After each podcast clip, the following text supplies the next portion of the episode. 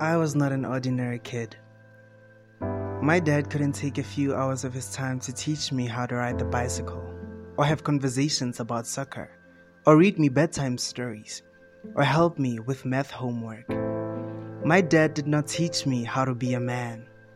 He did not teach me how to handle the other gender well, not knowing if it was because he himself could not, or if he thought I was still too young to learn.